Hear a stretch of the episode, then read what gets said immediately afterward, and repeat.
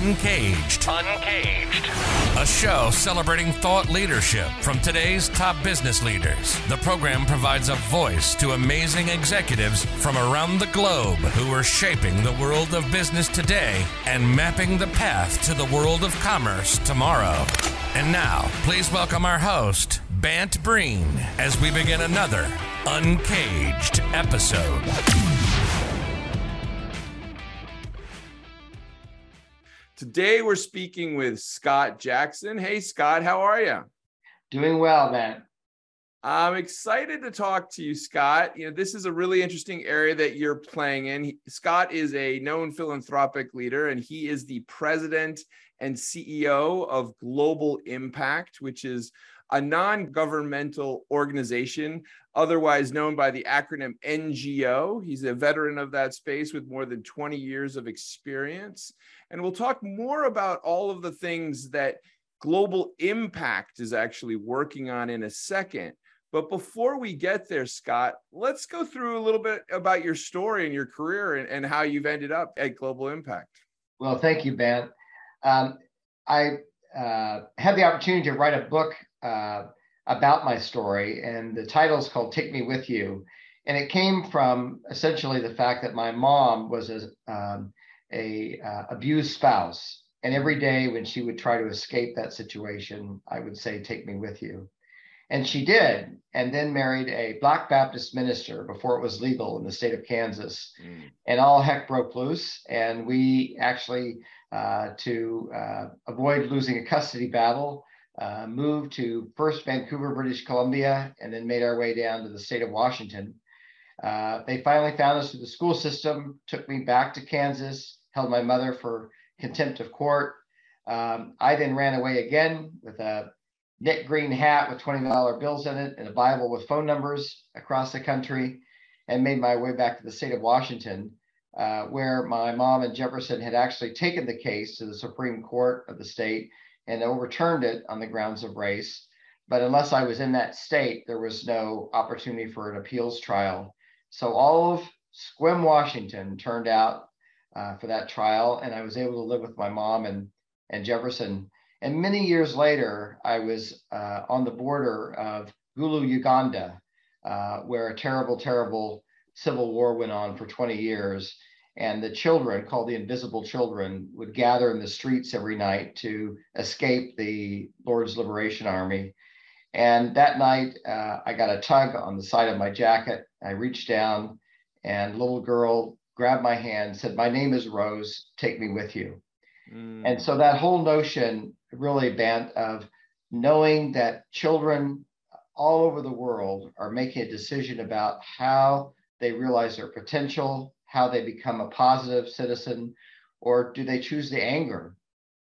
And the fact that all of us are the other people in their lives, that really has uh, driven my career and uh, the opportunity to really be in this nexus between public, private, and nonprofit uh, development around the world. Scott, I mean, I hear that it's such a vivid story.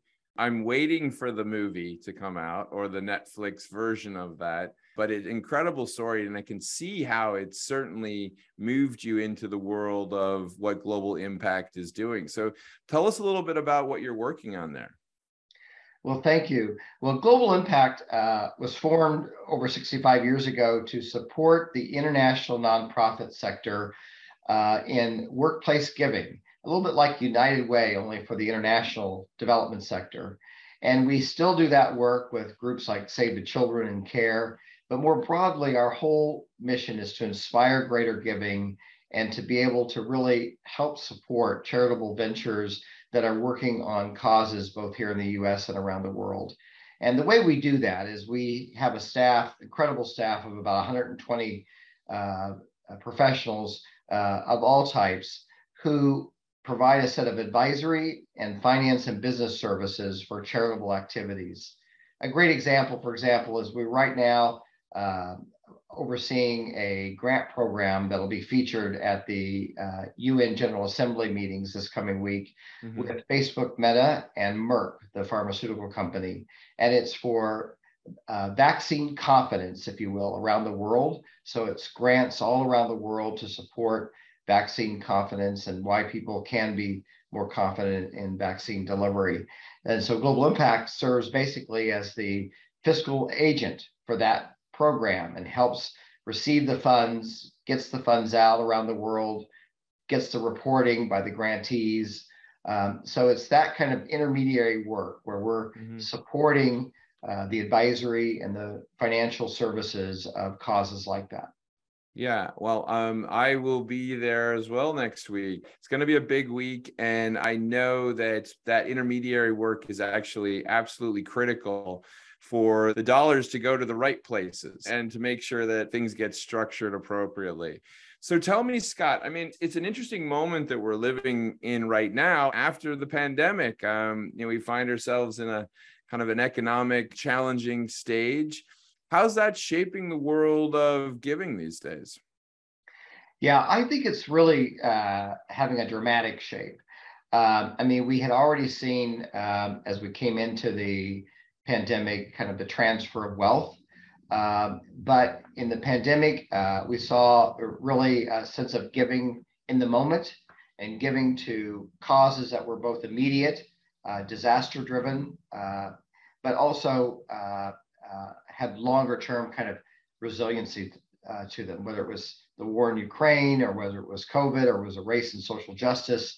So it's been an interesting way in which we've seen donors reacting, if you will, to these quite significant moments, including you know flooding in Pakistan, all around the world.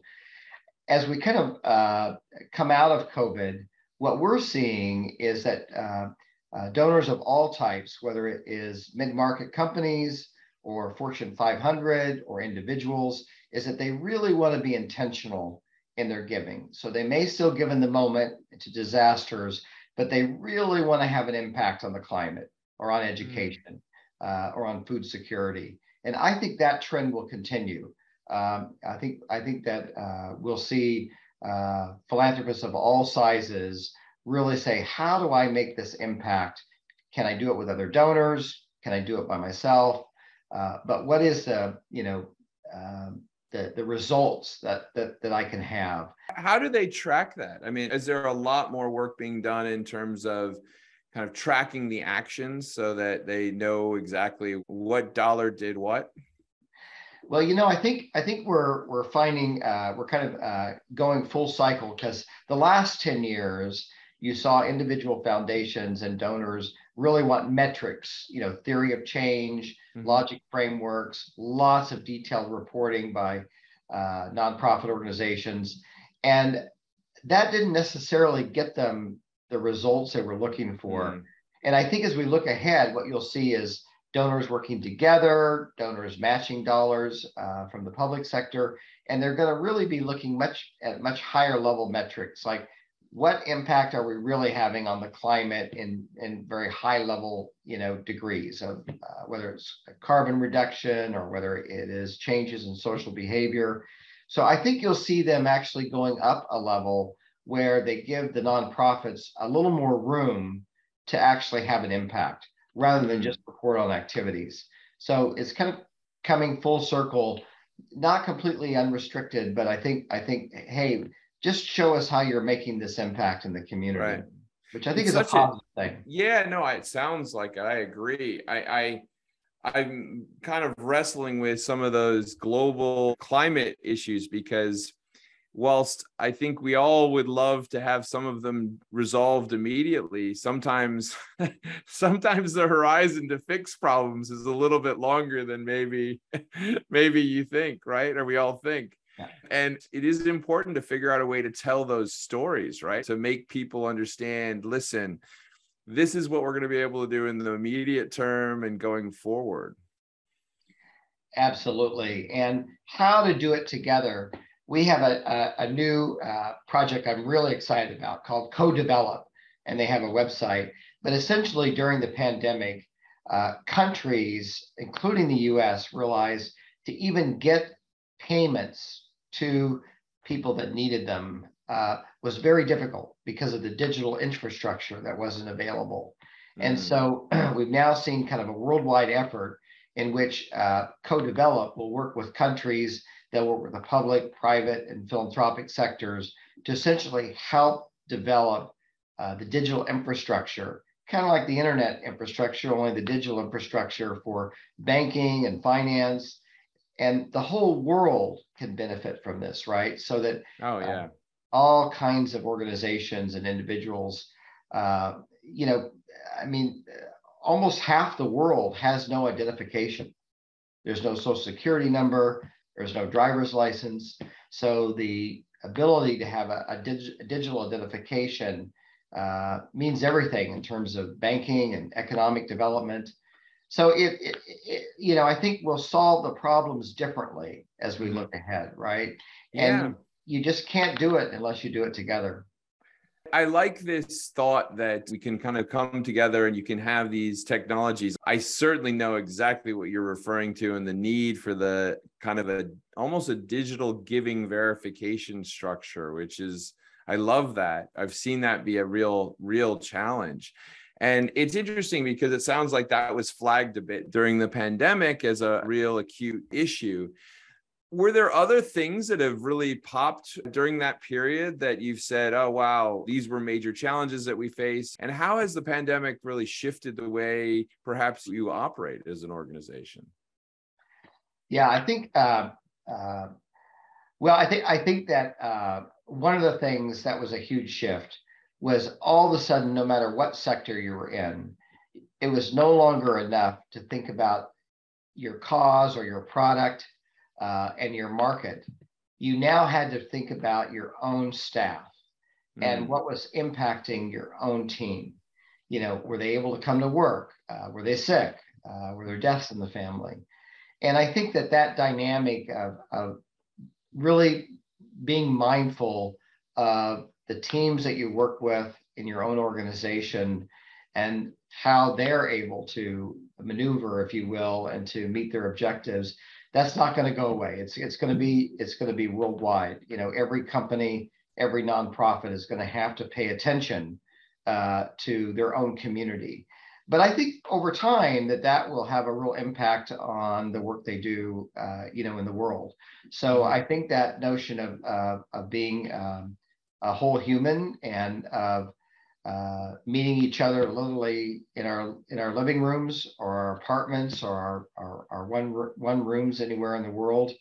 Uh, that's going to have, I think, a positive impact on people sharing their story and and uh, and sharing their work. Yeah, I completely agree. And I know that I was talking about that idea of the whole human the last night. I was uh, at a table where a lot of people were talking about the pains of working on Zoom calls, et cetera. And I said, well, actually, in some ways, I feel like we've learned more about people and we've actually learned how to work with people in, in maybe a much more human way. So it is certainly going to be a balancing act. Well, Scott, I mean, you guys have a lot on your plate, and it, it, sounds like you're working on a ton of different initiatives. In the back half of 2022, going into 2023, what's on the docket? Yeah, we're uh, we're quite uh, keenly aware of the uh, famine and food security issues around the world. So, a number of our charity partners, Action Against Hunger, and many others, are uh, really trying to combat going backwards, if you will, in terms of food security. Um, I think that the unrest around the world, uh, certainly with leading headlines in Ukraine, um, have an impact on food security and on other issues. So we're we're certainly working on that. And we have a Ukraine uh, fund that especially corporations have been involved with. And I think global health will continue, of course, to be uh, front and center for all of us. So those are, you know, those are two or three the, the areas where we're really working with a number of our nonprofit partners in. And I think economic development and and the role of technology will certainly uh, uh, take headlines as well in the new year. Yeah, I could see that. And certainly we're going to see those trends that you referred to continuing to be big, big issues. Now, for you, it sounds like the organization's been around long enough that you probably know everybody in the whole giving space. But if there were companies that wanted to connect with you or groups, Where's the best place to find you, Scott, to learn more about what Global Impact is up to? Certainly. Well, our uh, primary office is in uh, just outside of Washington, D.C., and uh, anybody's welcome to uh, connect with me on LinkedIn or uh, email uh, scott.jackson at charity, C H A R I T Y dot org. And uh, we are always looking to work with new partners, whether it's in the corporate sector or individual philanthropists or nonprofits. So uh, we're we're we're one of other. I mean, there are others, you know, in our space, but I think we're one of the few nonprofit organizations that really think about our work, even with the for-profit uh, sector, uh, as as being work with a mission. Excellent. Well, listen, Scott, it's been great having you on Uncaged today. I think that some of the things that really popped when you were talking is this idea of collective action to make more of a meaningful impact on all of these major issues. And maybe the idea that you highlighted of taking me with you is really kind of a nice connective tissue there, really, which is we got to take everybody with us to make these things happen and move forward. But thank you so much for being on Uncaged Day, and we look forward to having you back. Well, thank you, Ben. Thank you for letting us share not only my story, but the story of global impact. Cheers.